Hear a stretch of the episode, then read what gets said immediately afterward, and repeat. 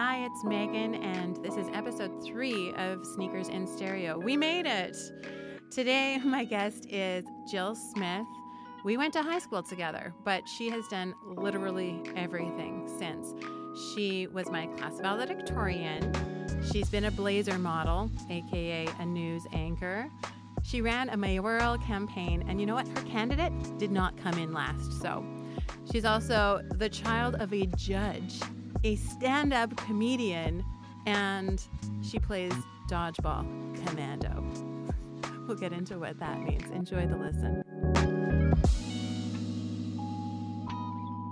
You really are hopping around. I have no problem leaving if I don't like it.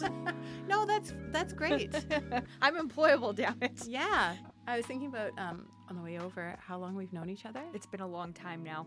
It's over 25 years. Over 25 years? Yes, because we went to grade nine together. Yes, it was grade nine, not graduation. That's true. No, not graduation, although um, I was invited to Yes. the reunion. Yes. And people were like, You didn't graduate from here? I was like, No, I only I went, went somewhere grade nine." else. Yeah. Yeah, I totally forgot that you went somewhere else. I really did think you graduated with us. I was the one that planned the reunion because Oh, I was right. Yeah, yeah, of valedictorian. you were. So I was Yes. like, well, we got to get Maygen here. I can't. So valedictorian was like a huge, huge title. yeah, How- it was big. How does that happen? Like, who picks and and People just voted for it, and it Oh, was crazy. It had to be a certain percentage of the votes. I would have voted for you. Well, thank just so you. know. I was I, I I always tried to be nice to everybody, and that one moment it paid off, I suppose. but it just meant I had to write a speech with Tyler Harris, the other Tyler the- Harris. Yes, yeah, I haven't seen him in a long time. I used to. He played saxophone, yeah, so I knew him for a long time. yes, that's right. Played trumpet. Yes, yeah. You played the cool instrument. I always wanted to play trumpet. What My- did you play? The oboe. oh yeah. No one wants to jam with an oboe. Did you play all the way through? Yes, I did. My Good for mother forced me every year. Do you we still had to fight. Do you still ever play oboe? Do you ever take no, it but out? I did take it as an adult band a few years ago. Oh, like when was that? When my son was in band, I, I was like, I'm going to do an adult band for Good a for while. you. Yeah, it was a lot of fun. Was it George Charpentier who was conducting, or who? no, it was in Regina. Oh, you lived in Regina. Yes, I lived in Regina. My. God, I'm where have you not been? What have you not done? I know it's wild. It's I've been um, just back and forth between Regina, to be honest. No, Yeah. but I was I was trying to explain you. Oh no, Yeah, no, to T Bone as, as I was pitching you as a guest, and I was like, you know, she's she's really cool. I, I I just like her. He's like, great, let's have her. I'm like, yeah, I'll tell you her story. So she is, uh, she was a news anchor. Remember Yeah. when you were a news anchor? yeah, that was wild. I wore a lot of blazers back then. A lot of blazers. Yeah. Uh, it was a lot of fun, but I, I loved reporting. That that was where my passion really was was chasing down a story and getting the story from somebody, and uh, that's what really lit my fire in journalism more so than than sitting there and uh, being the anchor. Um, so I didn't stay in it for too long, but I I did enjoy the the reporting side of things much more so. Um, did you ever mess up on air? Uh, yes, lots of times you learn to uh, just get over it. You- What they teach you is to look down, like That's after you reset. And the weirdest thing is, is Mm. as soon as the anchor takes her attention away from the screen, the the front of the of the camera, um, everybody else looks down, and you you look back up and you reset, and it's like the whole world just started all over again. And that's what they taught me to do every time there was any kind of a, a mess up or or anything like that. But I did um, when I was a reporter had a total blank on the name of my interview subject when I was Oh, no. live on television. I, I'd spent the whole day with this woman. It was a really compelling story. Um, she'd been abused by her teacher. Oh, it was no. it was really compelling. And when I got to air, I could only remember her first name. So I was like, Alicia. Alicia. Oh and then I just looked down, looked back up, and carried on with the story. But Okay, that's like a life trick. We need to incorporate this hack into regular life. If you ever see me just looking down, please just also look down with me. Just for that, let's take a beat together and then restart our lives because you know I need it. Okay? Yes, yes, I'm Okay. in. I Yeah, we've love been using that trick for for decades. Okay, during this podcast, if I look down, T Bone, you just hit that space bar just for a second. That's a pause. Yeah, And then and then when I look back up, it's space bar o'clock again. Perfect. Okay. Sounds good. how does your son feel about being on camera now and uh, like I'm trying to look to the future here. Like, will my kids always be cool with me documenting them? Or he's always been on board with being a part of what I've been up to. Like he's always been game for it. Um, he's always made videos himself. He's been really Mm. interested. So he's behind the camera. And boy, do I have stories of him. He set our toilet on fire one oh my time god, in the opening it's credit. water. How, How does that even? happen? I know. Yeah. He was doing opening credits and he had that and then he set it on fire and the, it was on a sheet paper, the opening credits, and so it was burning away. And I was like, Kevin, how did you melt our toilet seat? Like, how did Oh, this no. even happen? And how, why am I yelling at you about setting our toilet on fire? That's like, a- how is this even yeah. a conversation? that has to happen right now and and then at the end after i calmed down i was like well did it look pretty cool yeah it looked pretty cool mom you know it was neat oh my god. so he's actually going to film school this fall What? Oh my god, you've influenced him so much. Wait, where is he going? to the U of R, the film school there, and Oh, then off to Vancouver here. at some point. I know he's moving away. I mean, that's great. And how are you feeling?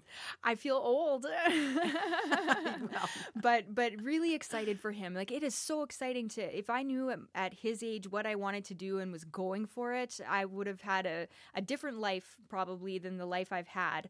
Uh, I love my life and I love the life that I've had, Mhm. but just for to be 17 and to already know what you want to do and that's your passion and you're going to go for it. Yeah. That is so exciting for you. What me. a rarity. It is a rarity. So when you were 17, what did you think you were going to do? Journalism, I Well, just okay. didn't do it. But you did. I did eventually. What- Yes. What, was your roundabout path? Well, first off, I, I did go to university straight out of high school, Yeah. and I didn't know exactly what I was going to do. So arts and science. So I did arts and Mhm. science, and I I bombed out hard. They were finally like, "Lady, you need to stop registering for classes and like request to dismiss is what it was called RTD." They're like, "You need to stop coming here until you I get didn't yourself even sorted." know that was a thing. it's a thing. I was wasting a lot of money. And yes. your time too. and my time. Uh, so I took a year off, and Mhm. when I was taking the year off, I was a hostess at the keg with this other gal. We all went out one night, and we were talking about how we each had an interest in journalism.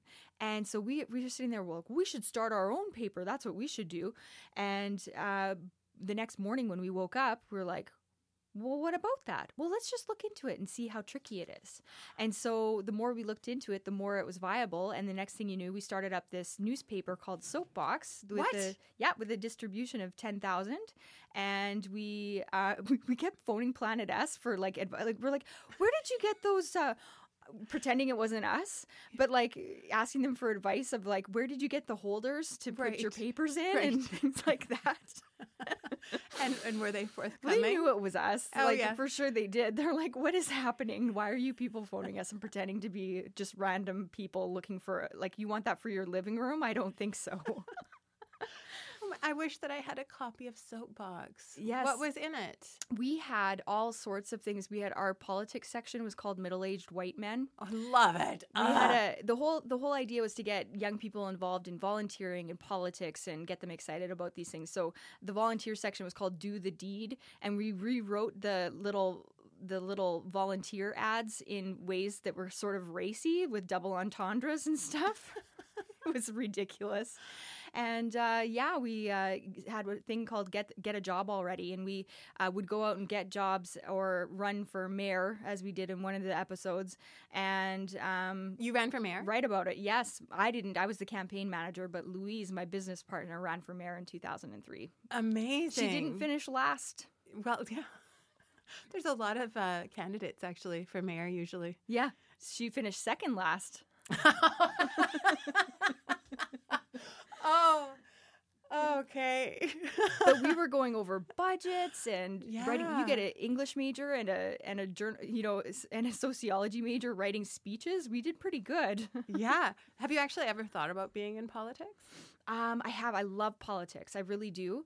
Um, but my love for journalism is more. So I Mhm. prefer to be a bystander and uh, an observer and watch. I was legislative reporter for a while when I worked at News that Talk. would be interesting. and it was a lot of fun. I enjoyed it so much. I think it is such an important process, uh, Mhm. and that people need to be involved at various levels.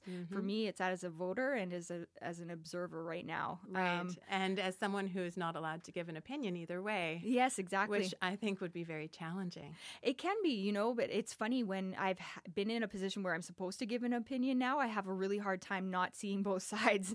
Uh, just Mm. when I was a Mhm. talk show host, people want you to take a side and things. And I found it really tricky every morning going, What is my take on this? Because I can see the other side. And uh, people don't want somebody sitting on a fence. That's really boring to listen to. Yeah. Mm-hmm. I have thought about being in politics. Um, actually, many times I've thought about it. When, when You'd be something, great. Well, thanks. I feel like I'd be difficult to vote for because I am pro-life. I am vegetarian. I know. I am. I mean, atheist. Uh, You just check every box that's like a difficult one, and I'm it Ugh, in Saskatchewan. in Saskatchewan. I just I think it would be um, like I, I have pretty thick skin, but I don't think it's thick enough.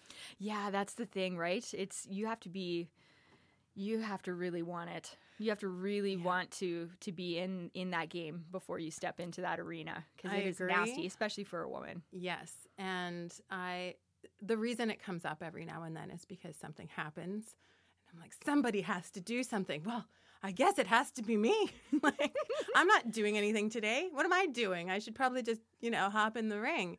But then I really think it through, and life would change so much. And I would never be able to think, what am I doing today? Nothing, because I'd just be doing politics constantly. Yeah, no, that'd be the tricky part. I grew up with uh, having to be on the fence or being an example and and with people watching because my dad was a judge.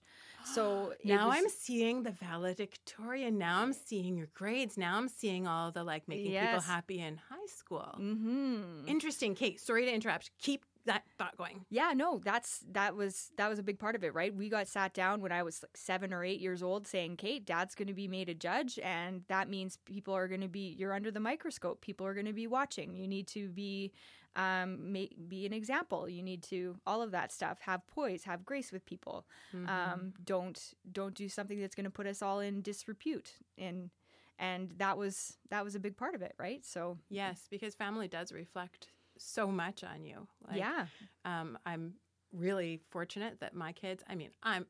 I live a slightly public life. You know, I have my blog, and um, I get recognized here and there as sneakers.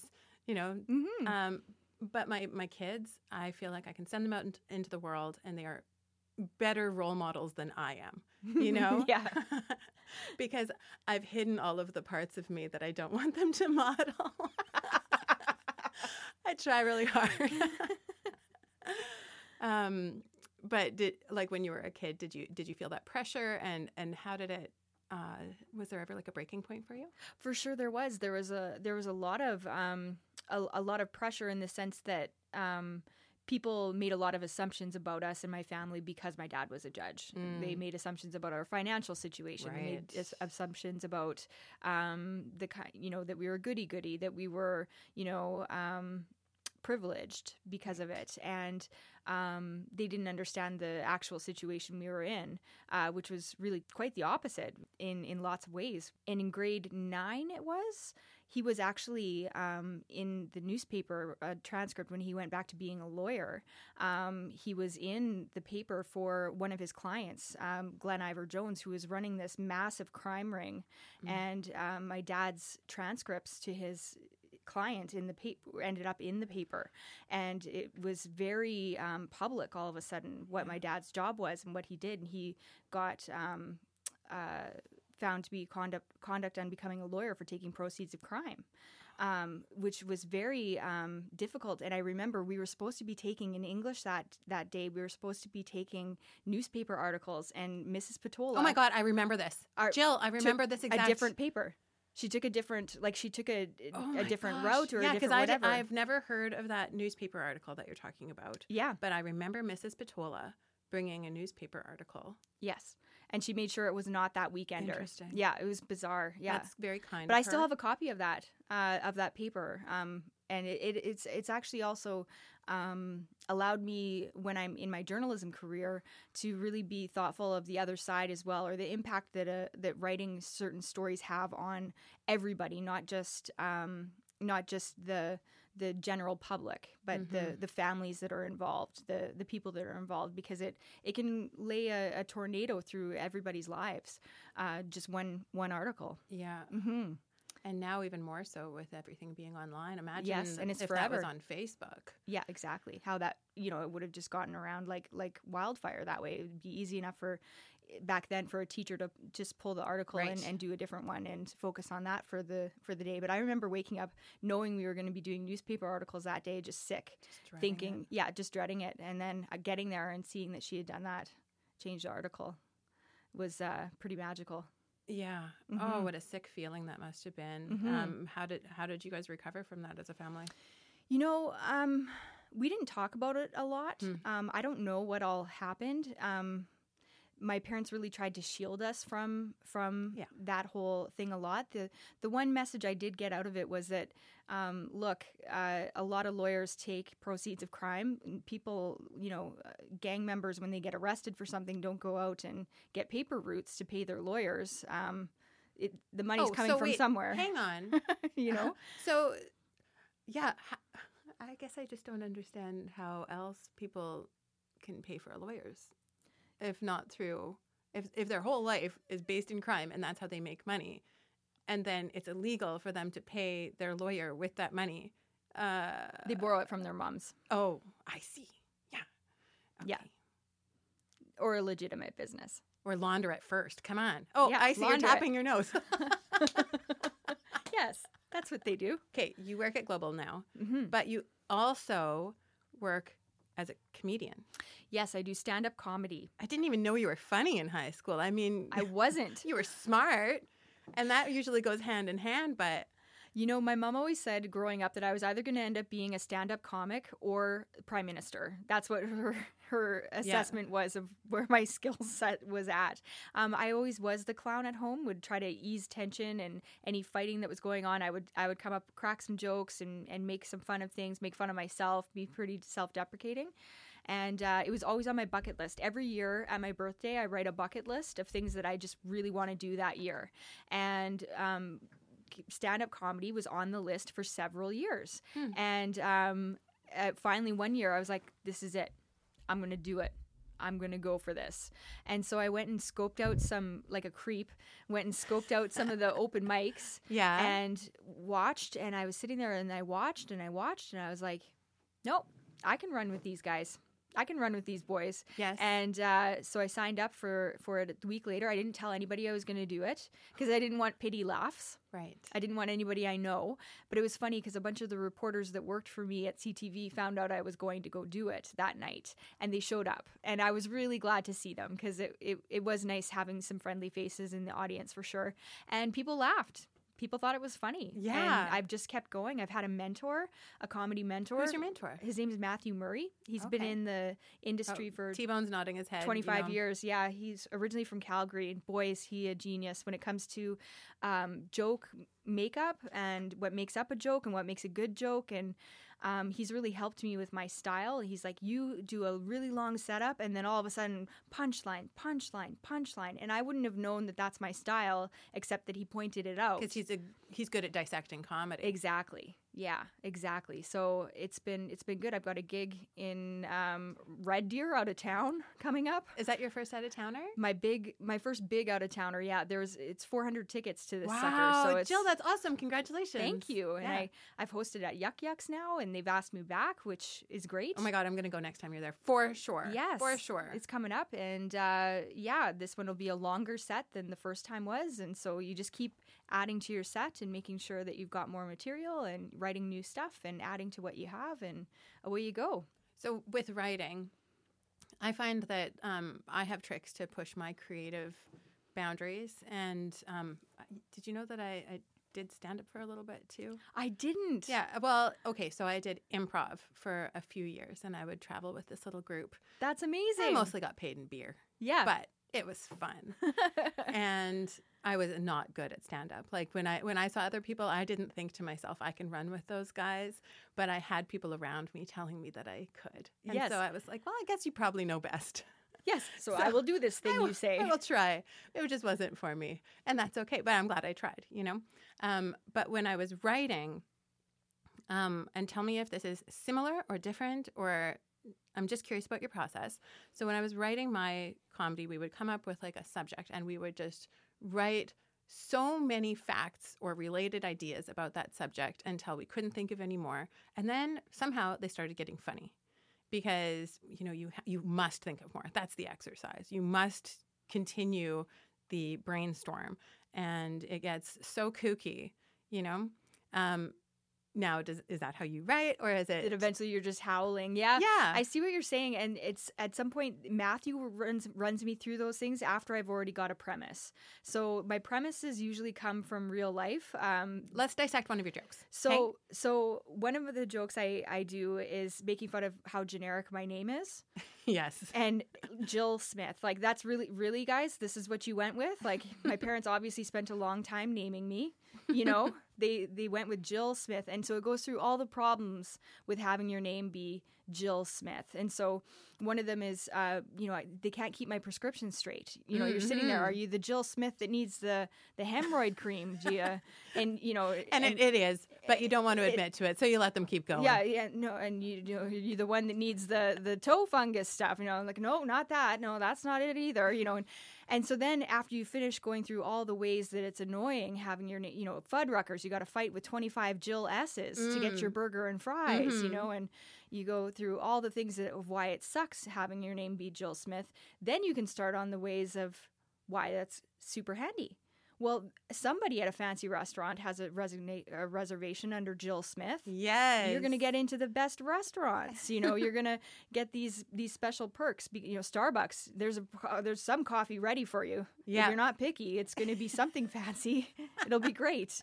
You know, so you can go through all those the ways that it's great to have a name like Jill Smith. Yeah, it sounds like you're you so are that way brainstormer. It, it does the brainstormer. But what my usual technique is is I have a gig coming up mm-hmm. and or an open mic night yeah. and I have nothing ready and I wait to the last possible moment and then I start trying to think of funny things and it just comes to me. So you don't do the same set all the time? Um, no, you build like you build your set, and I've got my solid ten minutes that I do, but mm-hmm. adding up and doing finding more stuff for the twenty minute set. Mm. Or you want to you have a joke that you you you're constantly trying to make your set longer so that eventually you have enough that you can headline. Right. Right. And so I'm not at the stage where I can headline yet because I don't have forty minutes. So it's like you gotta you gotta write and and get it going, but. I'm such a procrastinator. I find that waiting till the pressure is really on and you really have to get it done um, that's when it really starts. The, the creativity just kicks in and it, it goes. You and me both. For real. Um, I will only ever write a blog post the night before. And sometimes I'm like, oh, you know what? I'll have an hour when I get home after this event. Everything's fresh in my mind. It would be so great if I could just bang that out and then live the rest of my day. I'm gonna do it. I'm you know, do it, and it's gonna come. And I am a crabby mess while I'm doing it. How about you? yes, it's it's it's like get away from me, everybody. Mm-hmm. I need I just need some solitude. I need five or ten minutes just of complete silence so that I can sort this out. I also go. need silence. Who are these people who can work with music? Music? On? No, what? especially no. lyrics. I'm like, no, I will sing those lyrics. They will. I will accidentally write those lyrics into whatever I'm writing. Yeah. Like, no, I am gonna need my own thought train. Yeah. Everyone off. Nobody aboard. Nobody's allowed on. No, you're totally right. It's it's it's dead silence for me. I can't I can't do it. I could I could I was always like that with homework with writing stories for for um for work. I could never do it with music. That's But you worked in a co-working space, no? Yes, I did, but How it was, was a quiet co-working oh, space. Okay. And so it'd be one thing where um, you know, somebody comes in, so you stop what you're doing and you say hi really quickly, kind of thing, mm-hmm. or visit. And I made some friends there, so I chatted enough. You know, right. sometimes you're looking to chat because you're procrastinating, so it oh, worked yeah. out well. That's the best time to clean is like when you have something to do. Yes. You just look around at other tasks and you're like, I think I could get all of that done and still have time to write this, this in, thing know, that needs to be minutes. written. Yes. It, it, but I find it like the creative process once it kicks in, it goes fast and it's fast and furious, and you're just trying to get it all out, and that's where that brainstorming and the those ideas come in, right? Yes. Mm-hmm. Do you lose track of time?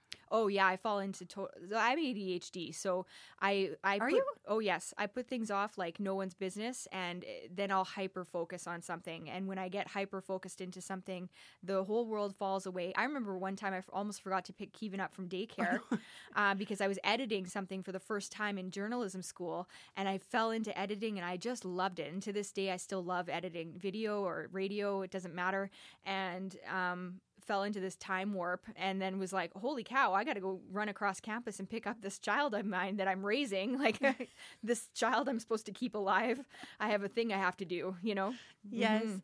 Oh, yeah. Uh, I will admit that I'm not amazing with keeping schedules straight. Like, I have missed a birthday party here and there or been late for a birthday. That's more common. I've only missed two birthday parties for my kids.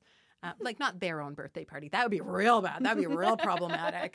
Uh, but I have missed a couple of their friends' birthdays. More often than not, someone will text me and say, Oh, hey, um, on your way over, can you blah, blah, blah? And I'm like, Oh my God, we have a birthday party. Everybody getting ready for a birthday party now. And they're like, They're like, birthday, Yeah, that's birthday party okay. That's protocol. just mom. yeah, birthday party, party protocol. We're ready to do it. Put a party dress on. That's exactly it. Get something from like that stash where you keep extra toys. Do you I don't that? do that, Oh, you but my do it. husband does. It's He does, awesome. and uh, so we can really. He's got transformer. He's got Yeah. all sorts of things just Every away. age group, you're gonna need it. Yep, it's beautiful. I feel like that's my best parenting tip. That's a great parenting just tip. have a lot of extra toys hidden because you will forget that you're gonna need one. Yes, you're gonna forget somebody's birthday, Yes. or last minute they're gonna get pull out an invite from their backpack and it's in two hours. Oh, yes, the backpack stuff. Mm-hmm. Oh, I was so bad for that in high school. Actually, all through school, I would have things in my backpack like permission slips or whatever. I, I have forged a signature here and there. I have uh, been known to forge a signature or two. You're yes. gonna have to, and I would tell my mom. I'm like, I'm sorry, I had to forge your signature today because I forgot. Blah blah blah. That like, would I not was- have flown in my house. Oh yeah, your dad's a judge. yeah, that would not have flown at all. when my mom listens to these, and she's probably gonna be, like, I don't think that ever happened, but it did, mom. It did. It happened. It did happen. You've done a lot of stuff. Is there anything that's been scary that you said no to that you wish you would have said yes to? yeah, you know what? Um, ballet. I I Hmm. I was a dancer all through high school. I danced forty hours a week. Um, What? That's a full time job. Loved it. Yes, I loved dance. I loved ballet, and it. I also had this knack of self sabotage, and so uh, when it came down to um, auditions for the Royal Winnipeg Ballet, I slid into the splits, un- not warmed up, and I think I almost did it on purpose, so I had an excuse of why I didn't get in, kind of thing. Do you know what I mean? I do. it was one of those and my mom was like what are you doing you know it was very um she called me on it you know and we had a big talk about self-sabotage after that and and um you know what to do and i finally made peace with dance um I had gone back to dance when I was 19. I had taken a year off in grade 12 to make sure my grades were good and um, the rest of high school, et cetera, to focus on school better mm-hmm. Because I wasn't going to do dance. And when I was 19, I decided I'm going to go back and I'm going to do dance, and maybe that's what I'll end up doing because university was just not going. And um, I was trying to get down into the center splits again, and my dance teacher was like, "Why didn't you ever go for it?" And I just looked at her and I said, "I didn't think I was good enough." And she said, "You were beautiful to watch on stage." Oh. Yeah, and I just uh, just hearing that from her and and knowing that and that you know I had this love of movement and that I you know that I that I was beautiful to watch on stage was enough for me after that. Yeah, that's you know? validation. Yeah, yeah, for sure. From someone who knows you, cares about you, and also Knows her knows way around dance. dance. That's yeah. right. Yeah, it meant a lot to me anyway, more than more than I could have said. She was like a second mom to me because I had spent so much time there. Yeah, 40 hours a week. That is probably uh, in high school more time than you're spending with your parents. Yes. Yeah, Wow. for sure. It was a lot. we'd we'd have fights, her and I, like and you know, stomping out and storming out and don't you roll your eyes at me and you know those like like a family. That kind of dynamic. yeah, that kind of dynamic. So I am I am sorry that I that I in in some ways subconsciously said no to dance before I really gave it a shot uh, in that way. But Jill, this is hitting me. My daughter is dropping out of dance. Oh really? So she danced a, a few times a week last year, and um, she's only seven. Yeah. but you know how dance is. Yes, I do. And this year she decided to do recreational and only one class a week. Aha. And she has been telling me this whole year, this is just the last year I'm going to dance. I'm done. And I thought she would change her mind for a long time. And now she's counting down. When's my recital again? It's Saturday. Oh, okay. That's the last time I'll do ballet. And and I don't get it. And I'm I didn't grow up dancing, but um, her like my sister in law is a ballerina, and you know that's her auntie. And I just feel, oh, she is she giving up something that she'll regret giving up. But I mean, You know what's great Hmm. is that they're not over the hill when they're 12. in And ballet, In ballet. really, Yeah, she could go to back. go back. She could go back if she decided to go back. I like your optimism. People people get real snooty about it all the time, but the fact is some people don't even start till they're 12. If they have the right bodies for it and the right whatever Right. mind for it and they they enjoy music and they enjoy moving and they have a passion for it, you know, it's never too late that way. It's it's too late when you're 19 probably trying to go back and you'll never get down into the center splits again. is what I learned. no, But I actually think you probably could still get in the center splits. if you really broke your hips and went for it. No, yeah. I, I, I do think that, like now I dance. Do you dance right now? I, I don't right now. You no, should I come- do yoga. Come dance with me. I will. Uh, I take like a, a sultry jazz class. You would Oh, effing love it. Jill. I'm in. Yeah, I'm it's in, at Saskatoon seriously. Pole Dance, and it's it's just drop in too. Like you can just book one offs, and then they do choreography um, at the beginning. Like, well, that's the whole class. It's like one piece of choreography that you learn all together. I'm generally the only person who didn't grow up dancing, so um, instead of listening to the terms, which I don't know. I just watch know them and I do my own. It doesn't matter. Like, it, there's no audience. There's, you know, it's just for you. But for people who grew up loving dance and giving it up at some point in their lives, um, it's really nice to have that back. You should come with me. I'm in. Kate, let's have a date. Let's do it. Kate, Yeah, I'm in. it's it's something it's something scary you said no to that you can go back to. Yeah, you could go back I mean, and it's not it- the Winnipeg Ballet, but No, but that's okay. It's sultry. I don't. uh, Sultry is, is a better a better uh, switch, I think. Anyway, at this time, Where's your son? At school? he's at school. He's graduating from Aden Bowman, where Oh, we you went. Yeah. Well, I went for a moment. For a moment, you went, but in my heart, you went the entire in my time. in my heart, I, I I still have all my friends from there. And you know what's amazing is he called me the other day, super pumped because he was shortlisted to be valedictorian no as well. way. Yeah, Oh my! We need him to win. I know. I know you're a journalist and can't be like a political, but I'm not. Let me in. Let me in there, people.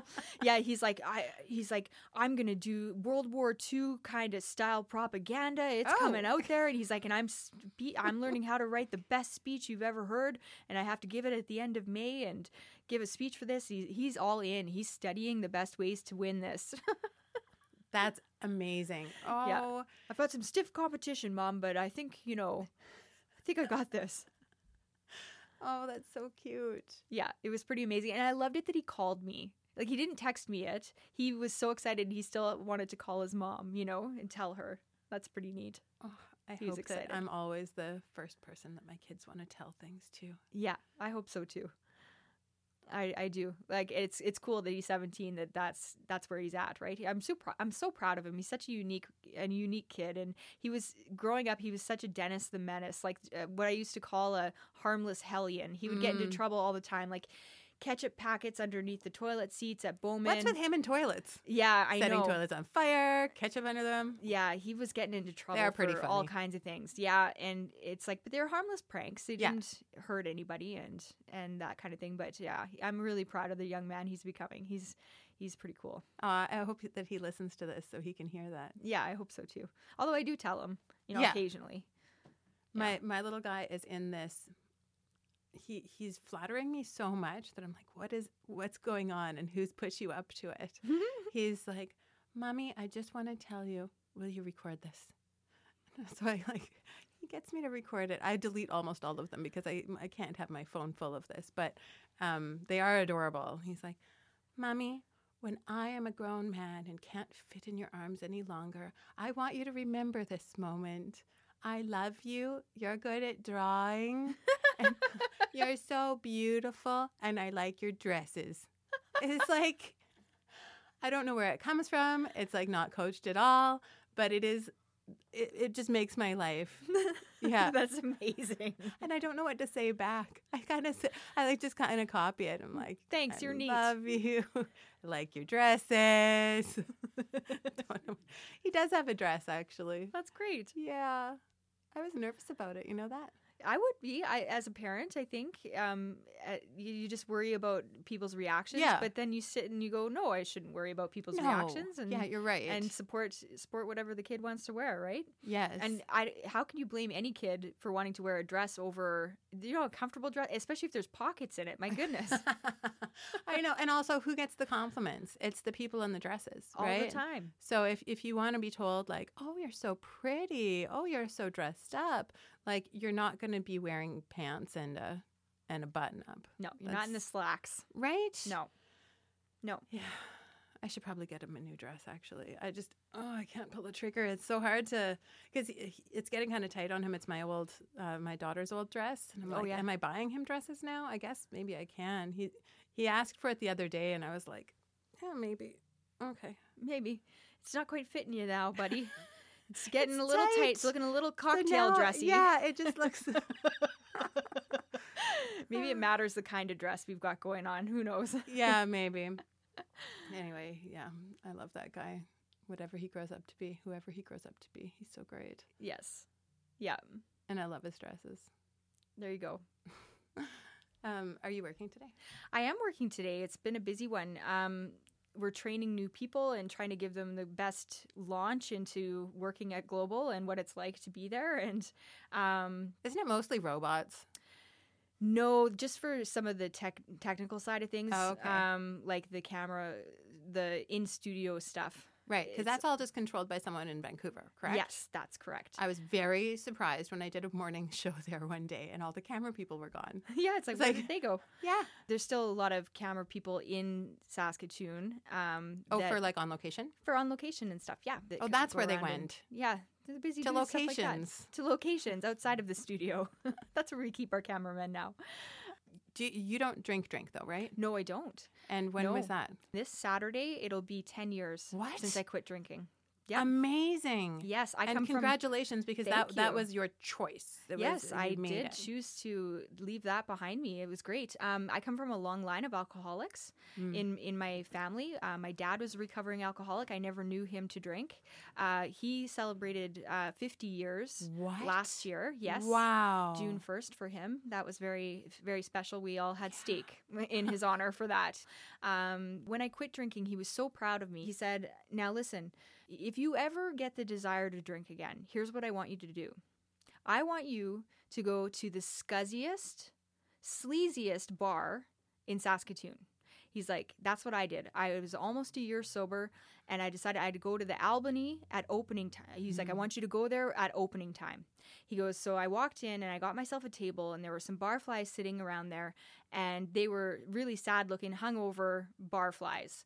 He goes, and then they turned the taps on. And a little while later, these are the smartest guys you've ever heard. Know it all, know everything. Mm. And he goes, and I watched that all happen, Jillian, and I said, no, I, I turned away from this. This is this isn't what I want in my life anymore. He goes, so I drank my seven up that I had ordered, and I had my resolve back and walked out of there.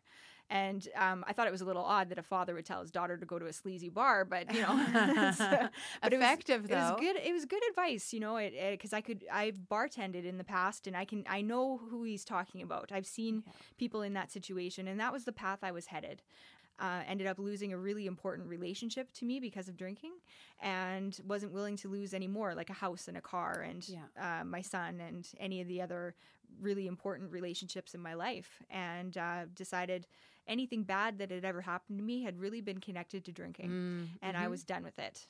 I did it all on my own, white knuckled it for like five years, and then I did go to AA and uh, start using the the twelve step program, which has been an amazing addition it to my like life. A, like a release? Like You know, for the first time in my life, I feel like I've got um, what they call emotional sobriety. So I feel emotions. I can I can sit with emotions. I can work through the emotions, good and bad. That's never happened before because what I was doing with my drinking was numbing things, trying to not feel, uh, which is what why a lot of people drink.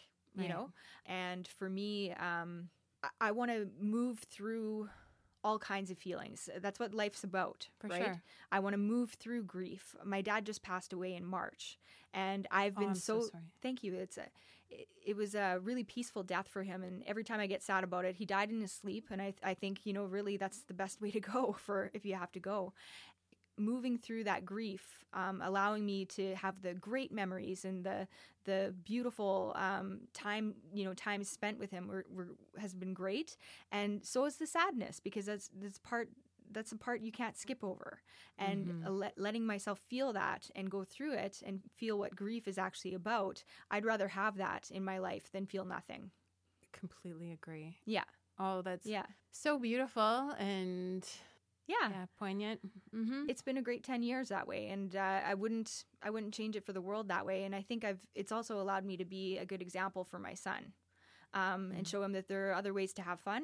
Like I think I'm a pretty fun person. I do lots of stuff. Yeah, you're fun. yeah, Come fun. I do stand up comedy for Yeah. crying out loud. You know, I do I do fun things. Dodgeball and You play dodgeball? not lately. I Were you it- in a dodgeball league? I was, yeah. No, you weren't. I was, yeah. Yeah. But how do you get into a dodge? I want to be in a dodgeball league. Okay, well, I'll come dancing with you. You come Okay, dodgeball with me. Yeah, yeah, yeah. Fair Yeah. trade. Yeah, I think so. Is this like I, I can only picture it being outside the Sutherland. There's a lot of sweatbands. that- Oh yeah, Mm-hmm. bring them on. I love I love a good sweatband. Who doesn't? Is it in that like beach volleyball? No, it's in uh, like an elementary school gymnasium. That's even better. It's Yeah, I'm- ridiculous. I'm, super in. and people take it really serious and whip it at your head. oh You no, I don't. No, I'm not in anymore. No, you have to be careful. it is dangerous. We'll find you a helmet. Yeah. Oh, Okay. that'd be great being the only one showing up wearing a helmet. That'd be awesome. Oh, I, I would be the only one. Oh, I'll Everyone wear else one with you. I don't care. I'll wear a helmet. Everyone else just goes commando. I'm pretty sure that's the term. it is now.